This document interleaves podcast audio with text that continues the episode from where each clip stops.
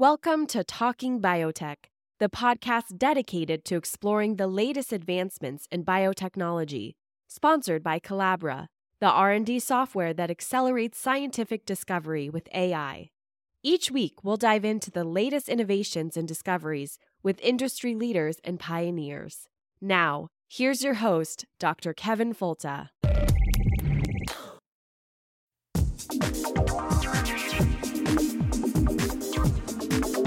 I want to see science serve a useful purpose to improve the standard of living for all people. Why is anyone fighting food advance? A very small percentage of the world's population is fortunate enough to have the luxury of turning down food. We've arranged a society based on science and technology in which nobody understands anything about science and technology. You can't build a peaceful world on empty stomachs and human misery.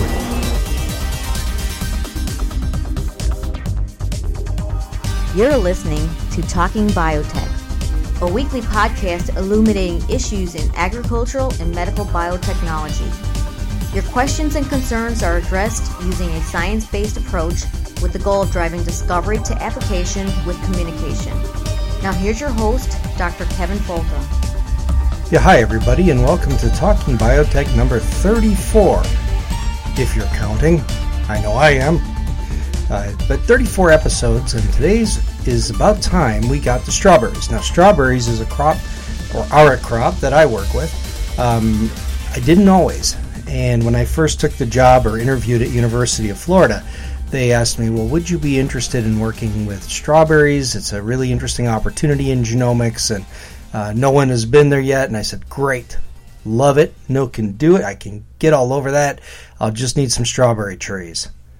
And uh, it just goes to show you how you can go, um, you can change gears in life. I had no clue, uh, very little information on strawberries or agriculture even uh, 14, 15 years ago. But you change gears and you learn and you grow and you take on new uh, opportunities. And so we did. And uh, I think we went from uh, maybe clueless in 2004 to a sequenced genome in 2010 and lots of other good resources in that time. So that was. But enough about me. Let's talk about Jim Hancock. And Jim Hancock comes to us from Michigan State University. He's uh, one of the uh, personalities in uh, strawberries and in plant genomics. He's a plant breeder who works strawberry, blueberry, and other crops, who just has been one of my favorite people to get to know uh, in uh, biology, in, in our business. Uh, just a pleasure and an endless resource. And he'll talk to us today about the domestication, the history, and some of the current breeding challenges with strawberry. And another Michigan State Connection in part two. Uh, Michigan State Connection is Michele Payn-Knoper. Michelle will talk to us in a new part I hope to really build called um, My Favorite Things. So, a few of my favorite things. And I really wanted to talk to leaders in science and science communication about where do they get their information from. And Michelle is a professional speaker who regularly uh, not only informs but entertains audiences with her uh, excellent presentations in agriculture and uh, the science that's behind agriculture. And uh, just such a pleasure to talk to her today, and you'll get to hear that as well. So, without uh, wasting a whole lot of time, we'll go right to Dr. Hancock and the amazing story of strawberries, which one of our more recent crops in terms of its evolution, and also one of the most genetically complex, yet genomically simple, and he'll talk about that. On to this week's interviews. Today on Talking Biotech, we go to East Lansing, Michigan, home of Michigan State University, and longtime home of our guest today, uh, Professor Jim Hancock. Welcome to the podcast, Jim. Thank you. Good to be here. Yeah, it's um, I, I Jim Hancock um, has very rich history in strawberry breeding and in blueberry breeding at Michigan State University, and um, has contributed very much to the activities in the horticultural sciences department, but also to the wider discipline. And I remember when I was just getting my feet wet in strawberries back in not my feet wet like in strawberries, but learning the ropes in strawberries that I read a lot of your work and found it very helpful and approachable, and was always so nervous about meeting you because I thought, you know, here's this, uh, you know, this person who must be a uh, crusty old guy who is not going to want to, who isn't going to be approachable, and and it turns out you were uh, you were one of my favorite people in the discipline after a while, and uh, so glad to uh, have you on today. thank you very much. So let's start with the history of strawberry. Uh, strawberries have a really interesting reticulate history. And so where do we what do we know Jim in terms of where we start from evolutionary origins and uh, where this thing really came from? Okay. Well, you know the the strawberry, the dessert strawberry that we mostly eat, um, it's based on two species, Fragaria virginiana and Fragaria chiloensis. Um, they're wild all through North America, at least Fragaria virginiana is found all through North America and Canada. Um, Fragaria chiloensis is found sort of on the, the coast, the Pacific coast, from Alaska to the center of uh, California and also Chile. Uh, that's an interesting story in itself. We, we might want to get into. Um, so those are the, the two progenitors of, of the strawberry.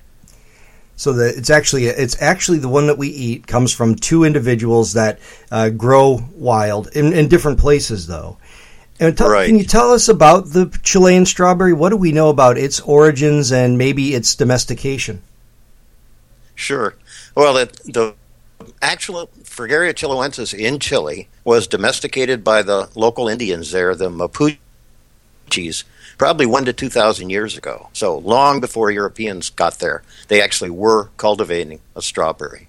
Um, they actually were focused on white strawberries, um, but they also bred red ones as well. The story goes that uh, when the the uh, Spanish started to try to colonize, that they would plant strawberries in open patches in the forest, and the, the, the Spaniards would take their helmets off, and then they could attack them when they wanted to eat the fruit. But it's so the Fragaria chiloensis has a long history of domestication. Fragaria virginiana never really was domesticated by itself.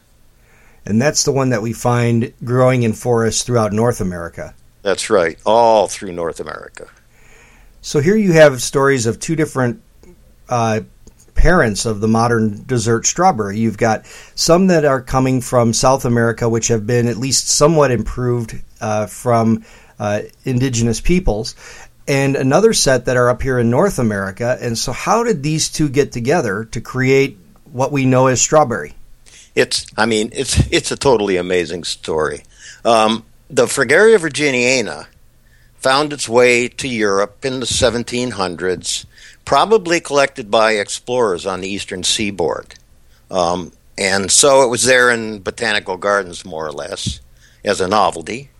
And there was a French spy sent to Chile to look at, at Spanish fortifications there. And he stumbled on the strawberries that, that the Mapuches had domesticated, thought they were unusually large compared to what was in Europe at the time, and took them back to France. Uh, they wound up in a French botanical garden. Um, it turned out that they didn't produce fruit at all because he had collected females, and the two sexes are separate in Chile. So he didn't have anything to pollinate it. It couldn't make a fruit. And it happened to finally produce fruit when it was accidentally planted next to a Fragaria virginiana from the eastern seaboard of North America. And they accidentally hybridized, and that's the beginning of our dessert strawberry. so it's amazing. It, it is such a cool story. So, uh, so colonists in the 1500s and spies from or spy from 17 something, um, moving plants around. Uh, doing what nature didn't do and putting both of these together in they end up together in a French botanical garden and the other really interesting layer of the story is the person who made the discovery and what do we know about the person who really kind of facilitated that uh, discovery and maybe even that pairing of Virginiana and Chiloensis. Well, there was a there was a French botanist, you know, and I've never been sure how to say his name. I've never heard anything. It's it's Duquesne or Duquesne. Um, maybe your French is better than mine. Um, I always but, I always said du, I always said Duchesne uh, uh, Duchesne, but okay, well maybe that's it then. but he he was the one who actually figured out there were separate sexes, um, and and he, and he called the hybrid the pineapple strawberry because of a unique aroma that it, that it had. But he was a he was a pretty famous botanist that that figured out that there had to have been a hybridization. And uh, hence the name Fragaria ananassa, which ananas is the uh, Spanish for for or ananas is for uh, pineapple. I'd be hard pressed to pick up a whole lot of, of smell of pineapple in today's strawberry, but it must have been stronger in those earlier ones. Well, there's a few diploids that have that ester, and well, they we can do. get to that maybe in a little bit. Yeah, that's that's that's your expertise. that I, I, was under the impression that he was visiting the botanical gardens. Uh, started out going to the botanical gardens as a child and into his teens. Ah, yes, yes, yes. He had a long history there. Long history. But his uh, his expertise as a uh, as a botanist was actually gained at the knee of a uh, of a botanist at the French Botanical Gardens, where he was uh, able in Versailles, where he was uh, l- able to learn about the different plants and uh, actually took a liking to the strawberries in his teens. At least from the work from um, George Darrow, uh, right, right, gave us some good hints on that. And there's since the time of, uh, of that that this hybridization occurred in the 17 mid 1700s what has happened in terms of strawberry improvement and strawberry breeding? Well, you know, the, the nothing was done formally for probably a century. Um, people kept finding these these interesting hybrids, picking them out and, and cultivating them. Um, but interestingly enough, the first breeder of strawberries was an Englishman, Thomas Knight, and about in the 1850s, and turns out he was actually the first formal breeder of any crop. Um, so uh, the strawberry is the first crop that that was actually formally bred, where somebody was making knowledgeable controlled crosses and picking out hybrids. So about the middle of the 18th century is when when he did that work. He developed the first named varieties, if you will. That's really interesting because a lot of other interesting uh, science came out of uh, strawberries, as I understand from Darrow's work. That uh, even uh, was doing crosses and uh, looking, was able to generate what he called a genealogy, where he was able to arrange the the specimens in the garden based on uh, their complexity based on fruit characteristics, and actually made a list that stands up to what we know today about ploidy. Um, that that he was able to estimate. I mean, he didn't know it um, that he was estimating chromosome numbers, but it seemed to fit very well uh, in in his observations. Right, right. You know, the the strawberry has eight sets of chromosomes. It's called an octoploid, which makes it pretty unusual among among all the crop species. Uh, and there's been an, an interesting evolutionary history that's been worked out about what its its progenitors must be. Um, it turns out that there are actually four ploidy levels or four chromosome numbers in strawberries diploids, which have two, tetraploids, which have four, hexaploids, which have six, and then the octoploids that, that we consume the most have eight. And there's been a lot of recent evolutionary work trying to figure out which of those diploids were actually the ancestors of our uh, cultivated octoploid. It's an interesting story in itself as well because it turns out that one of those progenitors is Fragaria vesca, which is found all across Europe and Asia and North America. But the other progenitor is most likely a thing called Fragaria iinumae, which is only found in Japan. So some the the original progenitor of our strawberry must have arisen somewhere in Asia. Unfortunately, there there aren't any octoploids now in Asia, except for one specimen or two of a thing called uh, Fragaria uh, that that people have studied. So we've got the octoploids that are growing all over North America and found their way to Chile, but we have no progenitor in Asia where it must have happened. Yeah, so maybe the question is if is if the polyploidization events actually occurred in the New World. Maybe. But yeah. one of those species is, of course, now extinct in the New World if it was there. Ah, that's right. well, it is an interesting question because, and maybe just to kind of clarify for those who are listening, that when we're talking about ploidy, we're talking about chromosome complements. Uh, and when we're talking about, so humans uh, are diploid, we have a set of chromosomes from mom, a set of chromosomes from dad. And as we've uh, discussed on this podcast, Things like bananas that are seedless are triploid. They have two from one parent, one from another. We also know that plants can have these events where you do transmit an abnormal number of chromosomes to your offspring. And if uh, one that makes uh, too many and another one that makes too many get together, that's one mechanism that we can develop these polyploids. And one of the interesting things about polyploids in plants, say that 10 times fast, is that um, they uh, they tend to develop larger organs and larger fruit. So this is uh, why maybe uh, polyploidization events have been favored, at least in uh, in making these plants more attractive to people that may be eating them. So.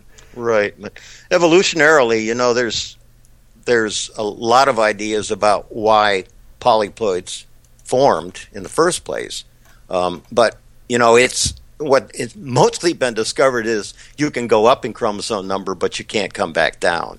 So if you have enough random events, you're eventually going to, to go up in ploidy number over time.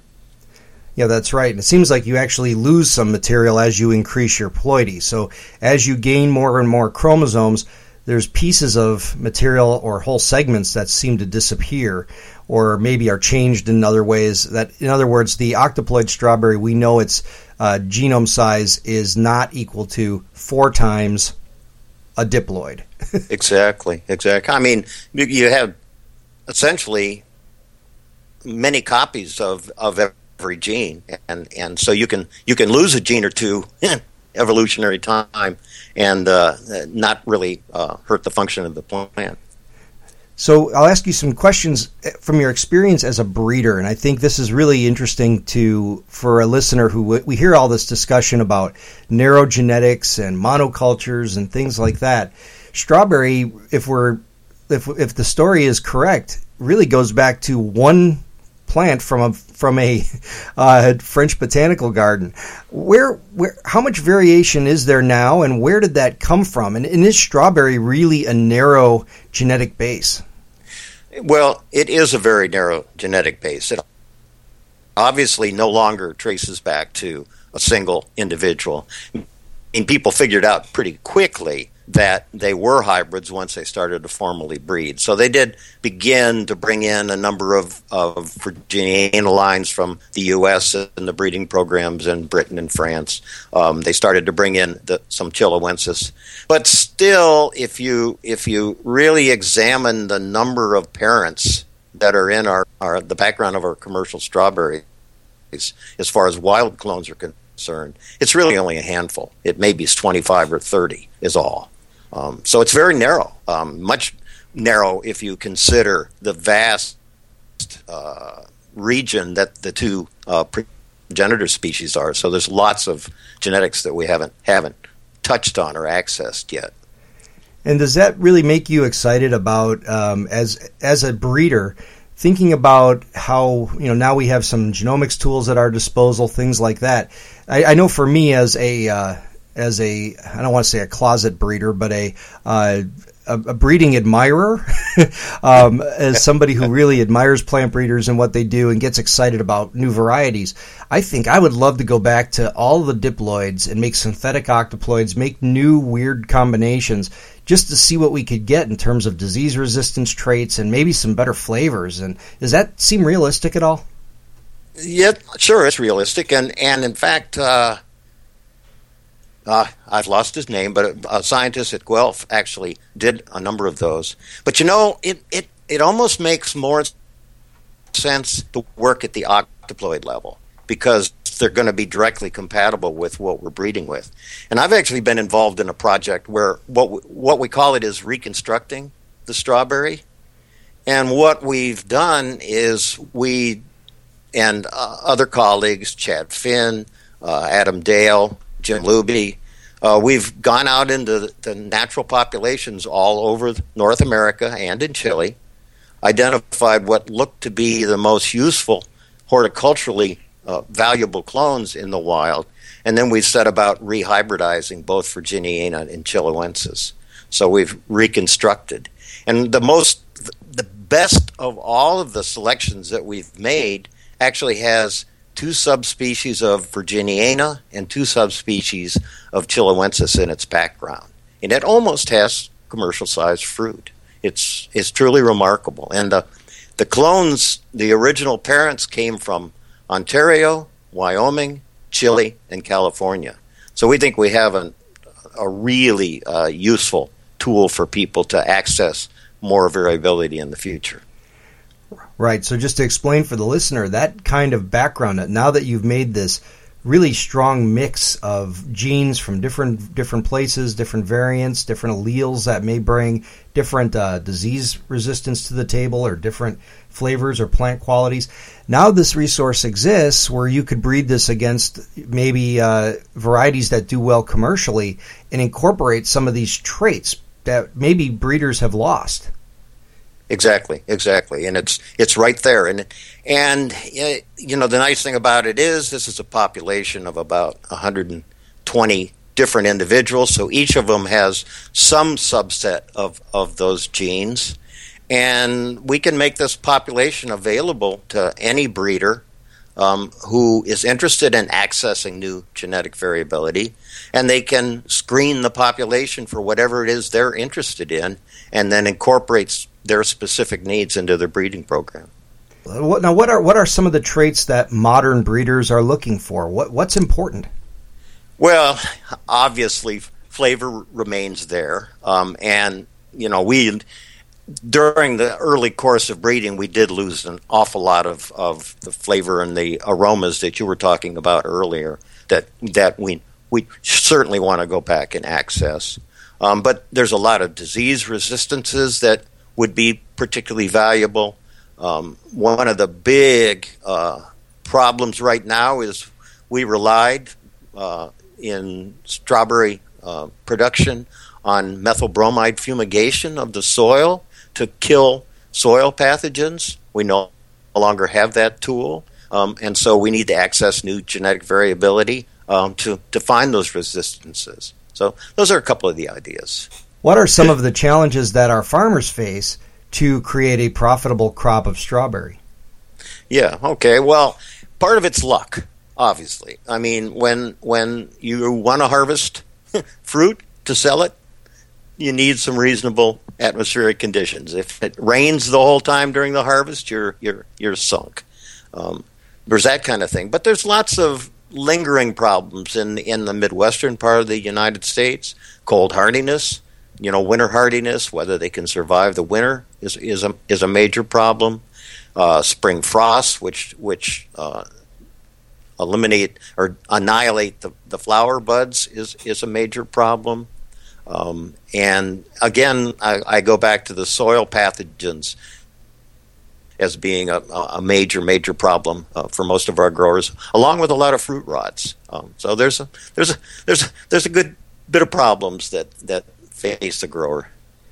It's one of the things we've noticed down here in Florida since the loss of methyl bromide, the soil fumigant.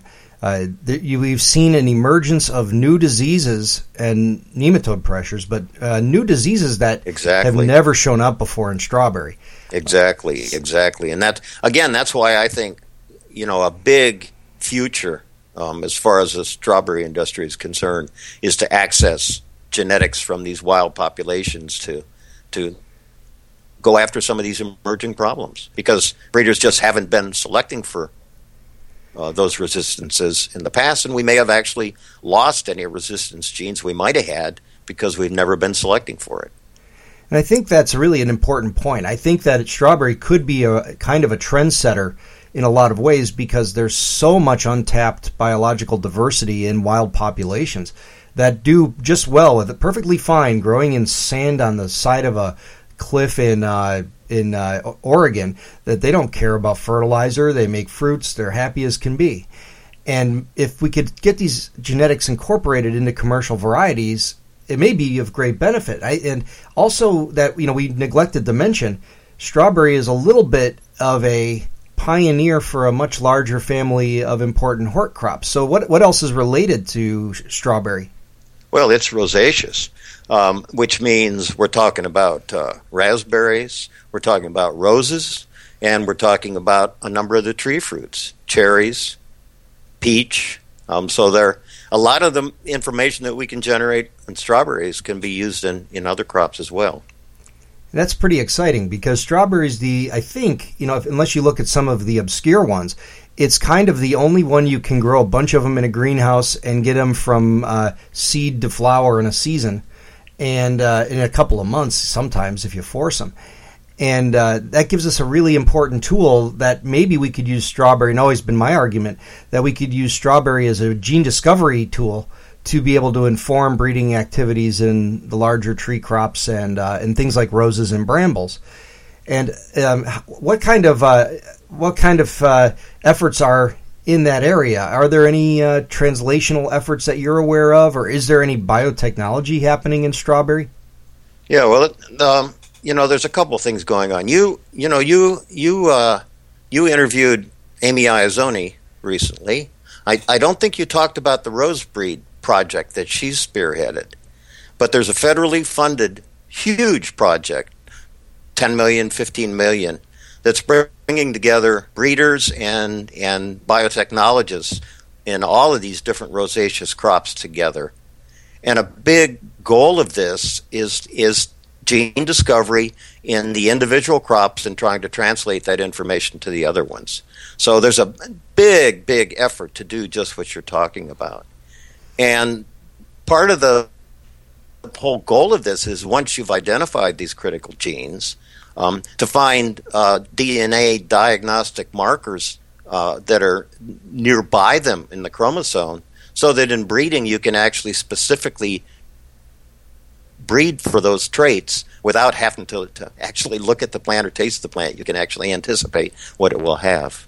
So that's that's the big uh, the big ongoing effort. Um, but there are also people now that are sequencing the whole strawberry genome, the octoploid genome, and ultimately we're going to be able to identify specific genes and target those specific genes in our breeding programs.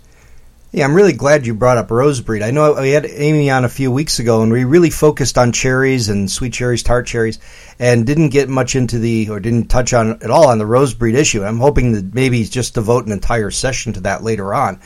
But at least in the uh, in the short term, it's a really nice opportunity to, as you mentioned, develop um, diagnostic tools that can relate across species and or at least within populations of one species uh, in one pedigree, and then maybe translate across uh, across species. And those would be tremendously powerful tools that could help inform uh, these efforts going forward.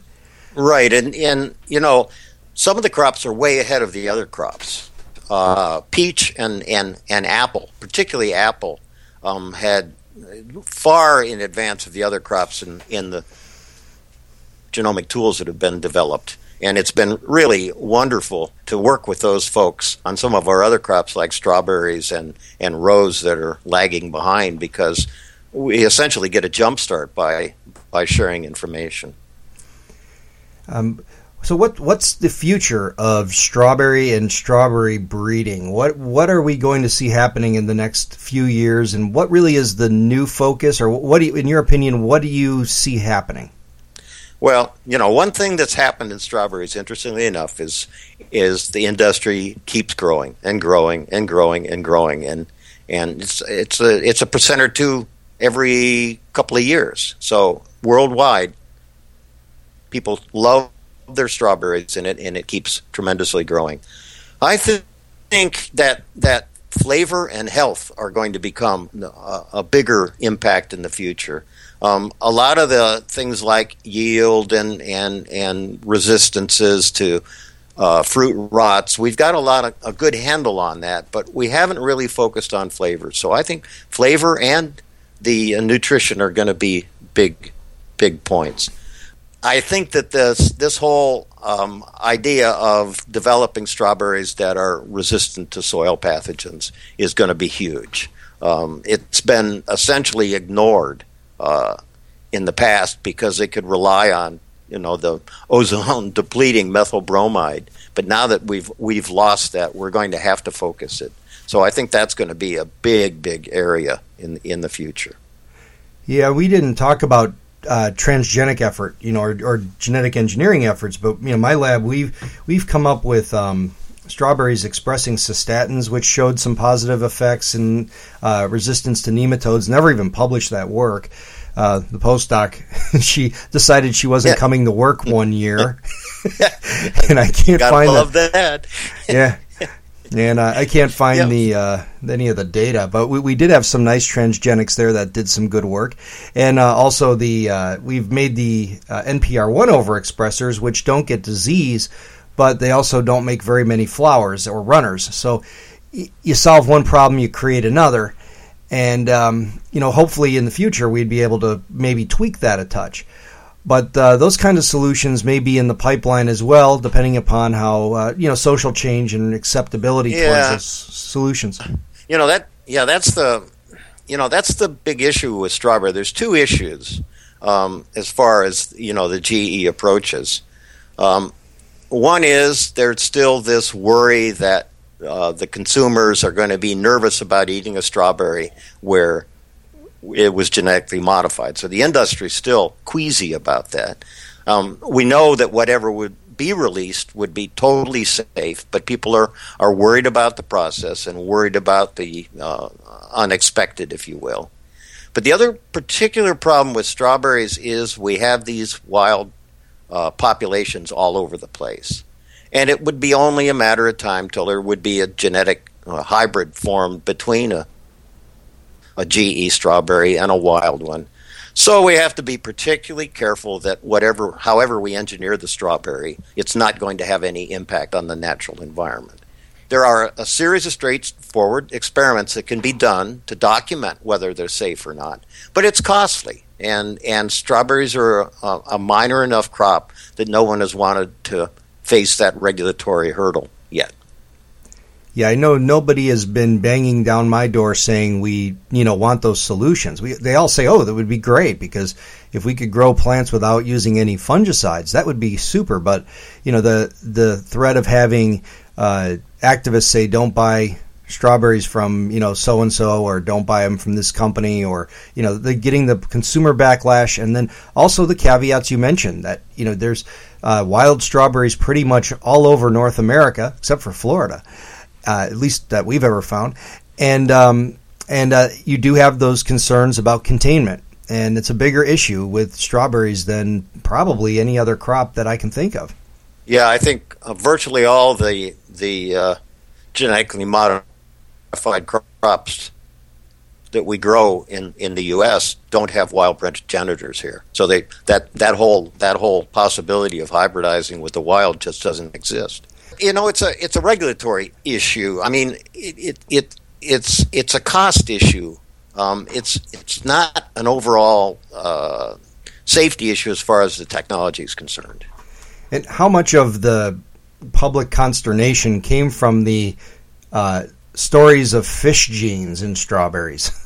Oh yeah, it it, it didn't help. but you know, I mean, I'm not. I wouldn't be worried about eating a fish and strawberry if it had gone through our U.S. regulatory process. It's it's it's it's a good one. Well, and if you have uh, if you sat down with a fish genome and a strawberry genome, you would find a relatively strong um, set of alignments that were pretty convincing. I mean, the genes aren't that different uh, for uh, many of the central functions of a eukaryotic cell, of a nucleated cell.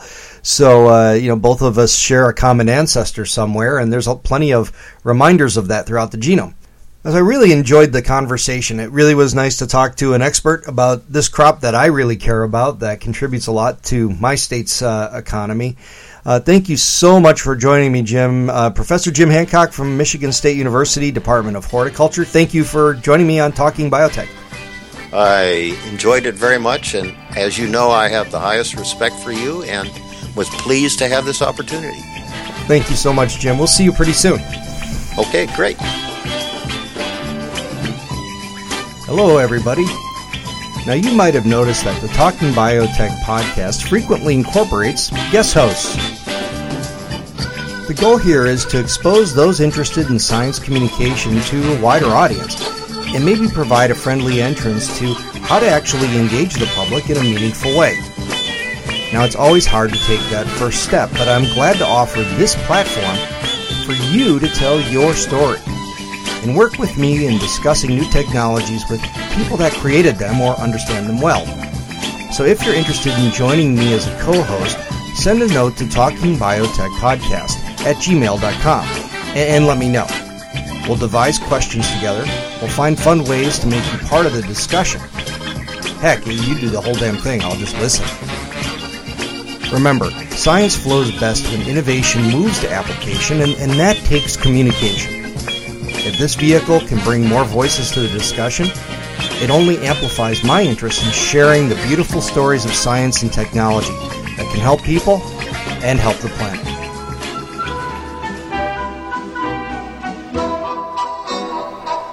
Okay, so on this uh, section of Talking Biotech, we're going to try something new.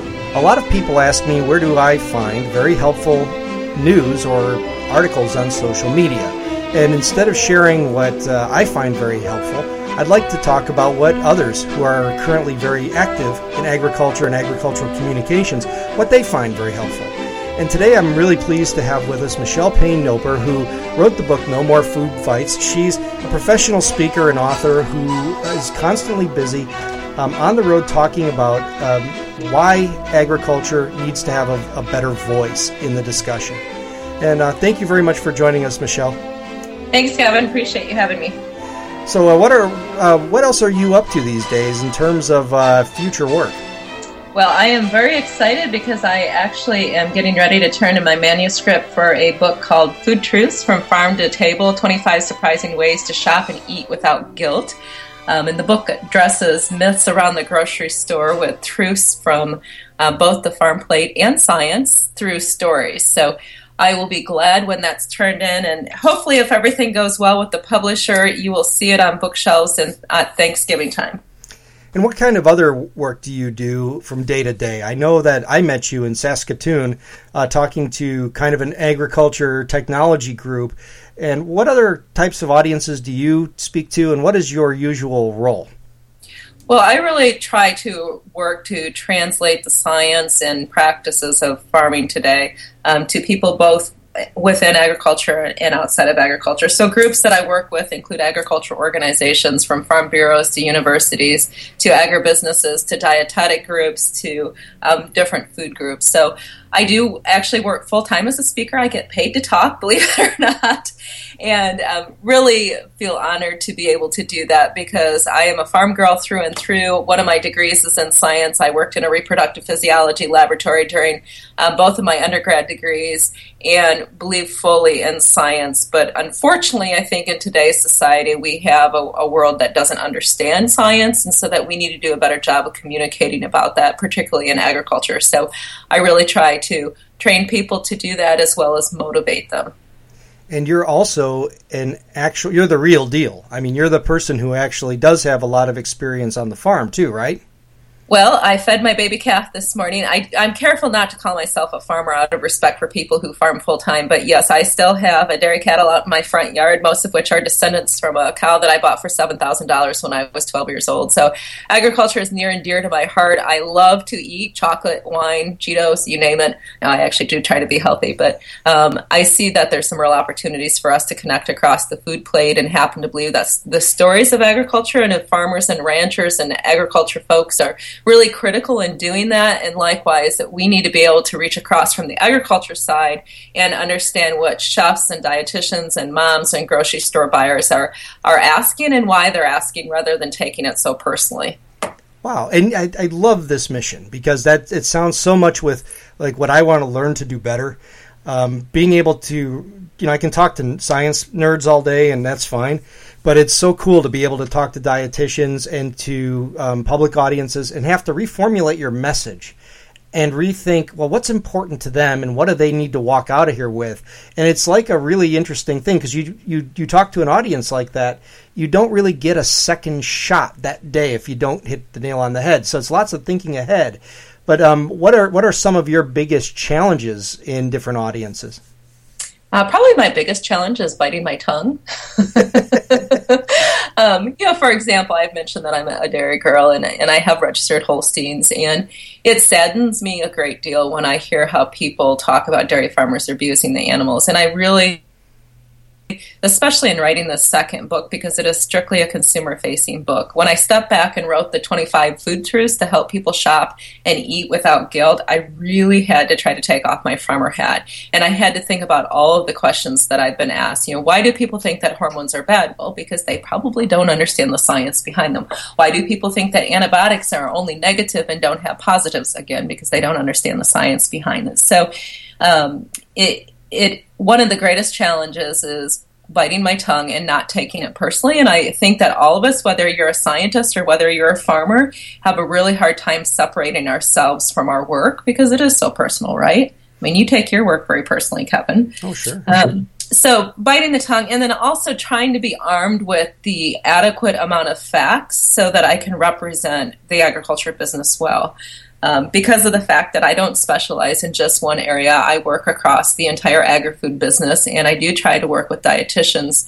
What I have found is that really working with my community as a resource um, makes me A, a whole lot smarter and B, a whole lot more effective. So I certainly will share my own farm story, which includes some um, rather terrible things that have happened as well as wonderful positive stories that we all have from the farm. And then i also share other stories because i think that is a very effective way to showcase people this is where your beef comes from. This is what a beef producer looks like. This is why they do what they do.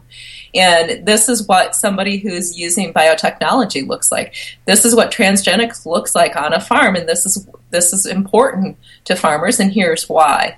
Um, so it's really about the opportunity to convey that story. Um, and then as you've experienced yourself, understanding that not everybody's going to like the story and be okay with that. well, that, that's a good point. And and but at the same time, one of the other things I've learned in terms of tongue biting, which I've had to do a fair amount of, is that I do a lot less of it if I do more ear opening, and that if I start out any conversation by by saying, you know, why why are you concerned, and what can I what can what specifically bothers you, and really starting to understand their concerns rather than getting upset or dismissing them or wanting to say something snarky out of hand. I uh, listen to what they say very carefully and intently. Then I get snarky. No, no I, I, uh, I, but I, I, think it's the idea is just that uh, actually I, I, I, try not to be. I, I, I love that. I, I'm good at that, but I've had to really dial that down. I like to be able to just um, understand what bothers somebody because before I can try to communicate with them, I need to understand what kind of critter they are and where they're getting their information and how they weight different brands of information. And then now they've just told me all the keys to the castle because now I can come back and say, okay, well, let me tell you what I know from this, this, and this. Yeah, it's amazing how if you can connect with somebody on a personal level, how you can relate to them more effectively. I always call this hot buttons. It's about what really excites people. And, you know, an, a silly example that I use with a lot of my audiences is that I happen to be a, a huge Michigan State fan. I happen to believe that we're the best land grant out there, have the best basketball program in the country, and that Tom Izzo pretty much um, walks on water. and not a lot of people necessarily agree with that, but that's a way of connecting with people's hot buttons on a personal level, you know, on a sports level, on a university level. That's right. Um, right. And then I can in turn be more human to them. Whereas if I just approach them as an agriculturalist and said, you need to understand X, Y, Z, people aren't interested in that. So, one of the things that is really critical when I work with scientists specifically is that science isn't sexy, science doesn't sell. And I mean no disrespect to anybody out there who works in the science world, but the reality is, is that as a scientist, you have to connect with people on a personal level before they are interested in you, quote, educating them because in today's social world, uh, people aren't interested in education. They're on information overload. They're interested more in having conversations and in full transparency and all that sort of good stuff.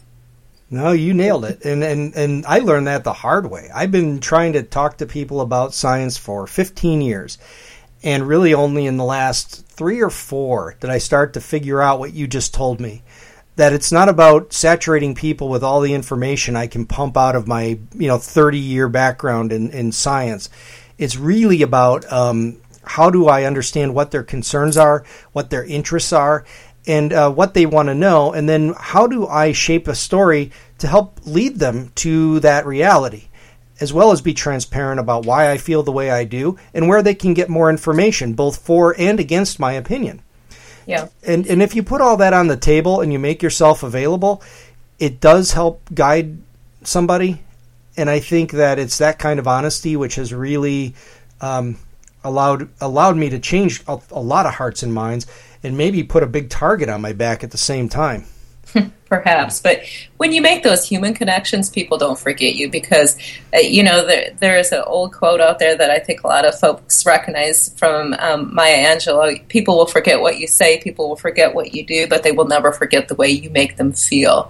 And when you can connect with somebody through their hot buttons and have a true conversation, they feel very different than if you're trying to stuff information down their throat.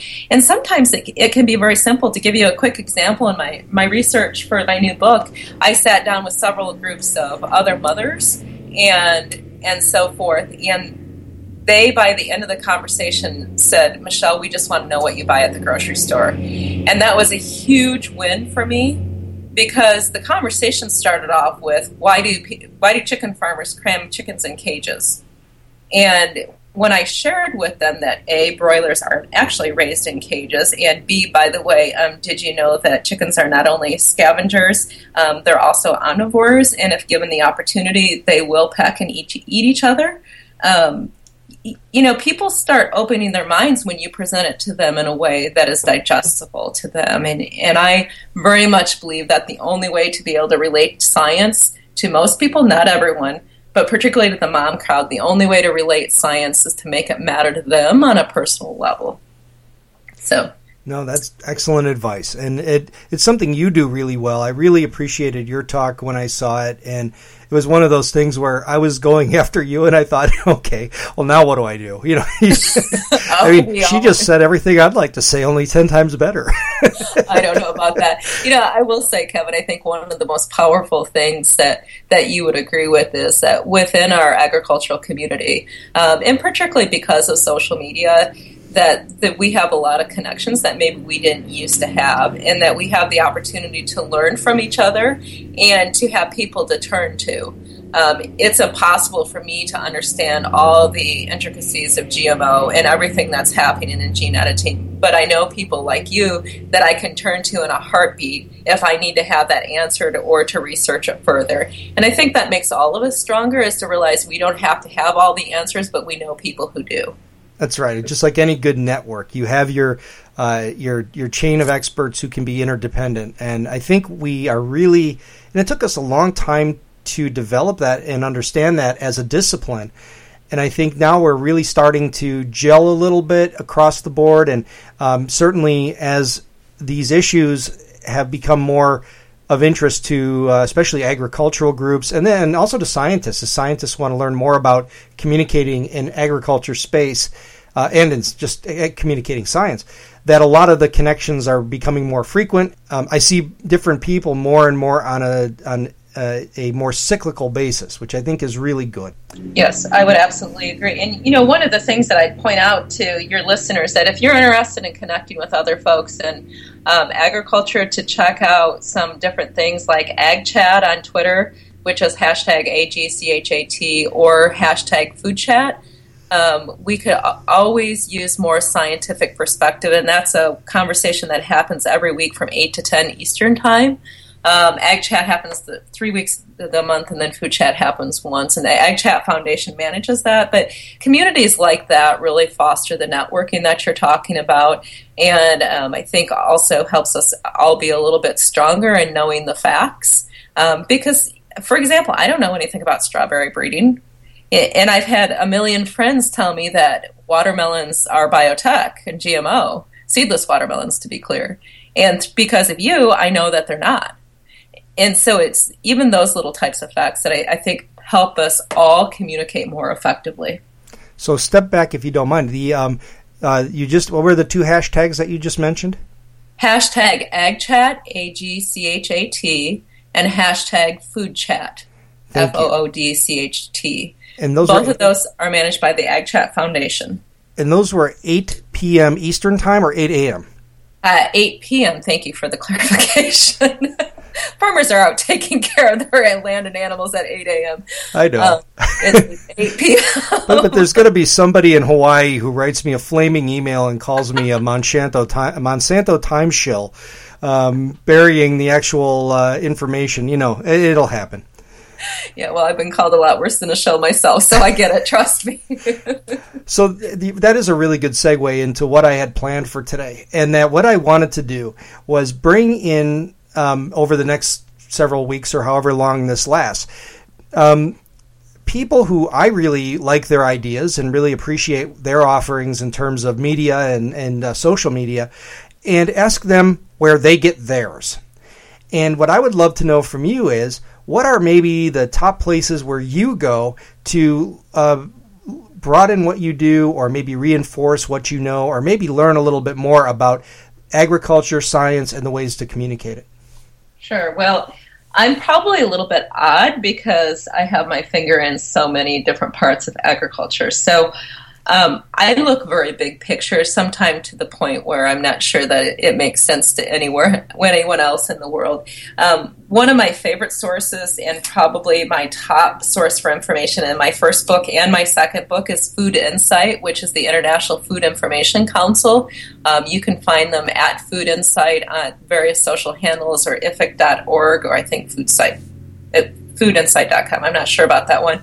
A great unbiased resource and a wide variety of subjects. Um, for example, I was just writing about um, some of the things that happen around WHO and the claims around cancer and meat and the fact that um, cancer and the sun have, excuse me, meat and the sun have about the same correlation as causing cancer. Um, they had some really great information on that. Likewise, they had um, information on sugars when I was writing about the facade of how bad sugars are for you and those sorts of things. So they're my top resource that I go to on a, a bevy of food issues. Um, they have a section for journalists as well as scientists and consumers, I believe, um, but really a great resource.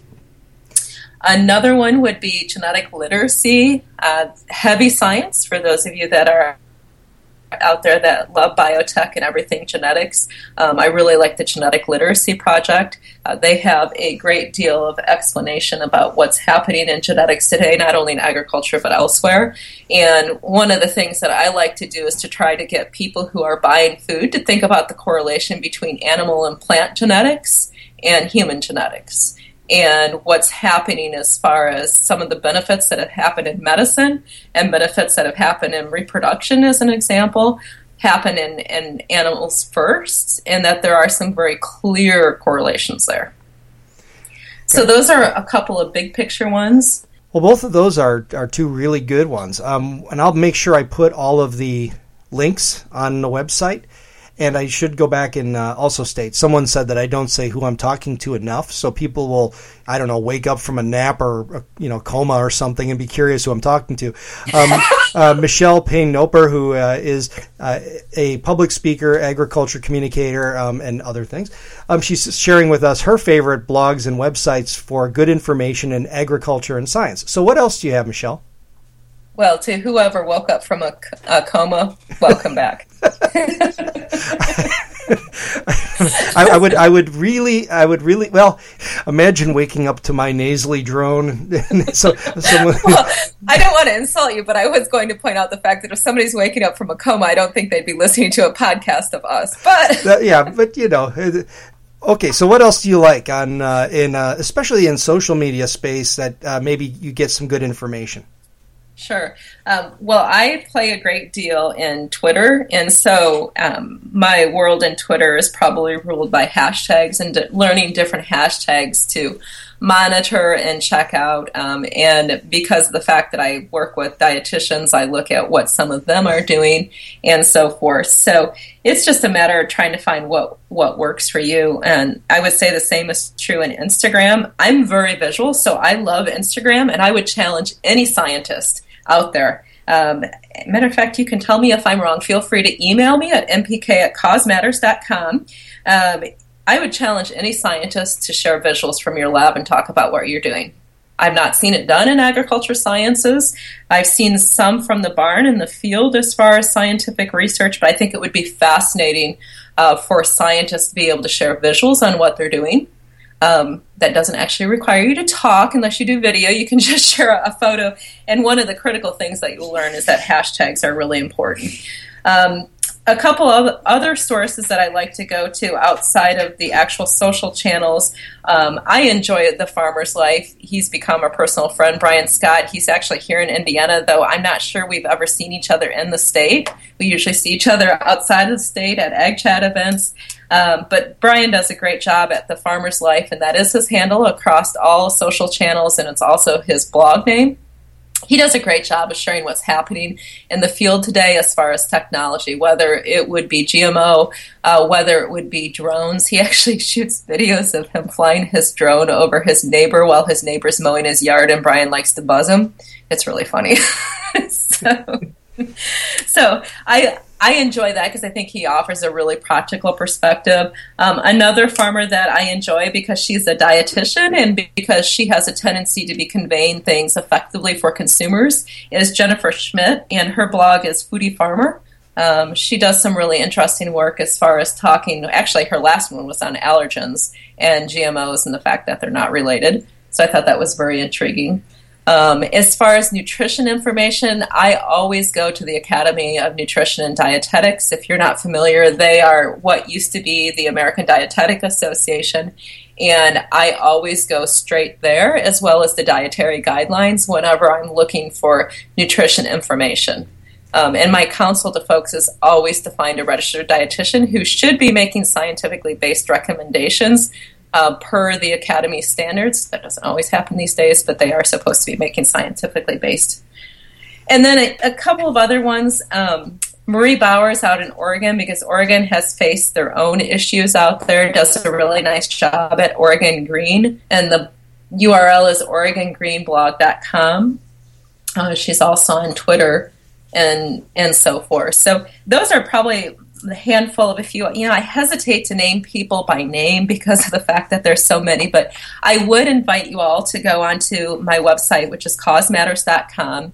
I keep a list of scientific blogs, so if you have a scientific blog that you would like to have added and it's related to food and agriculture or science communications or finding evidence based science, I would be delighted to add you to the list. So please just email me.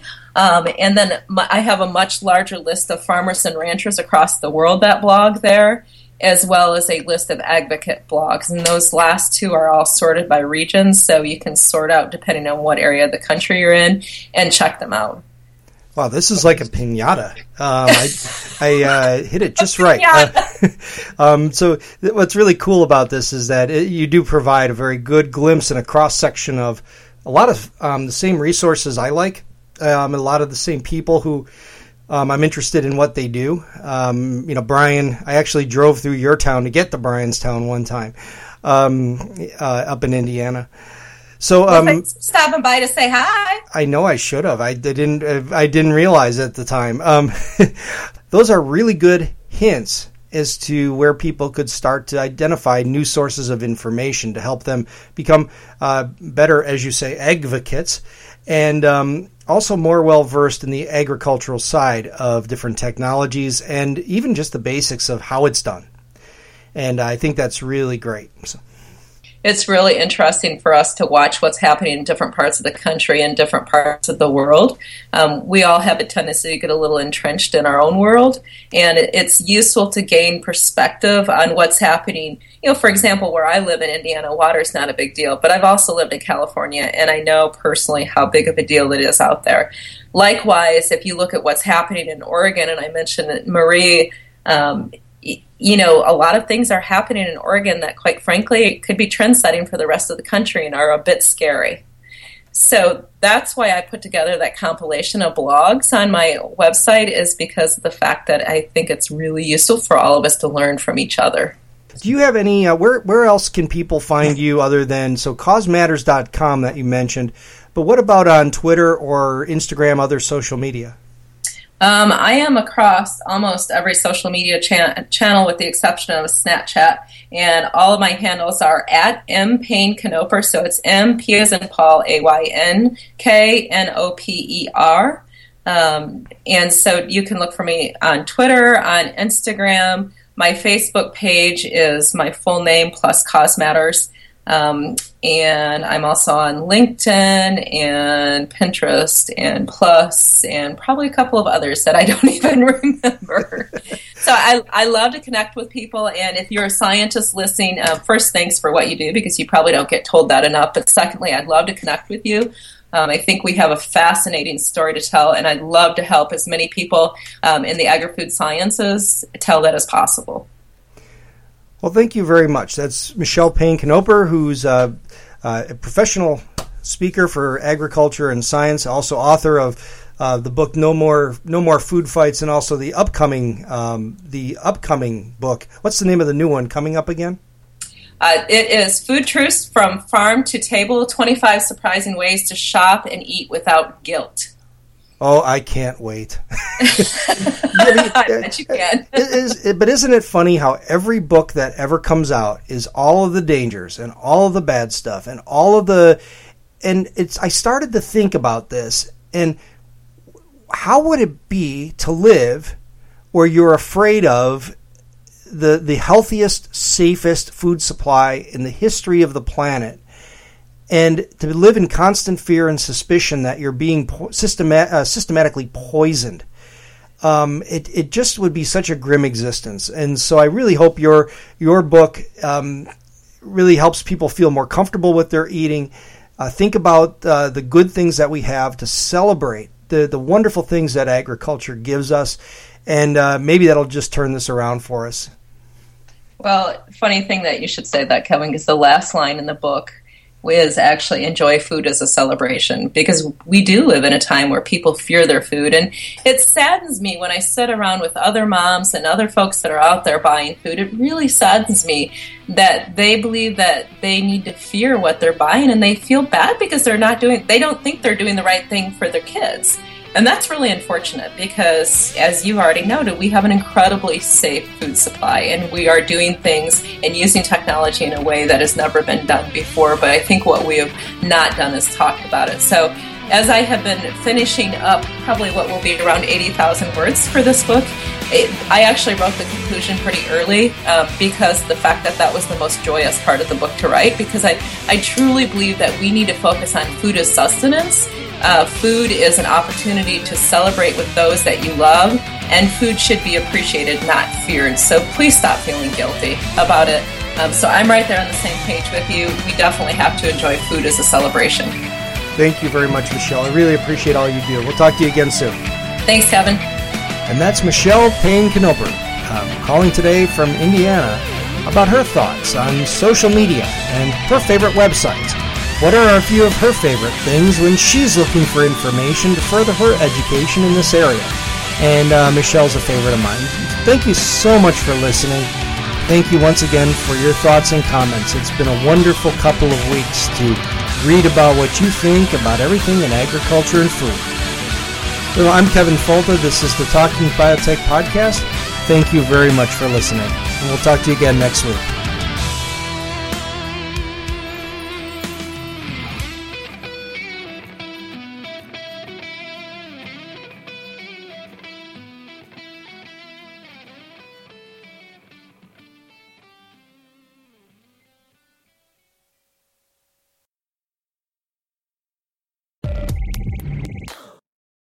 You've been listening to Talking Biotech, sponsored by Colabra, the platform that bridges the gap between siloed research tools.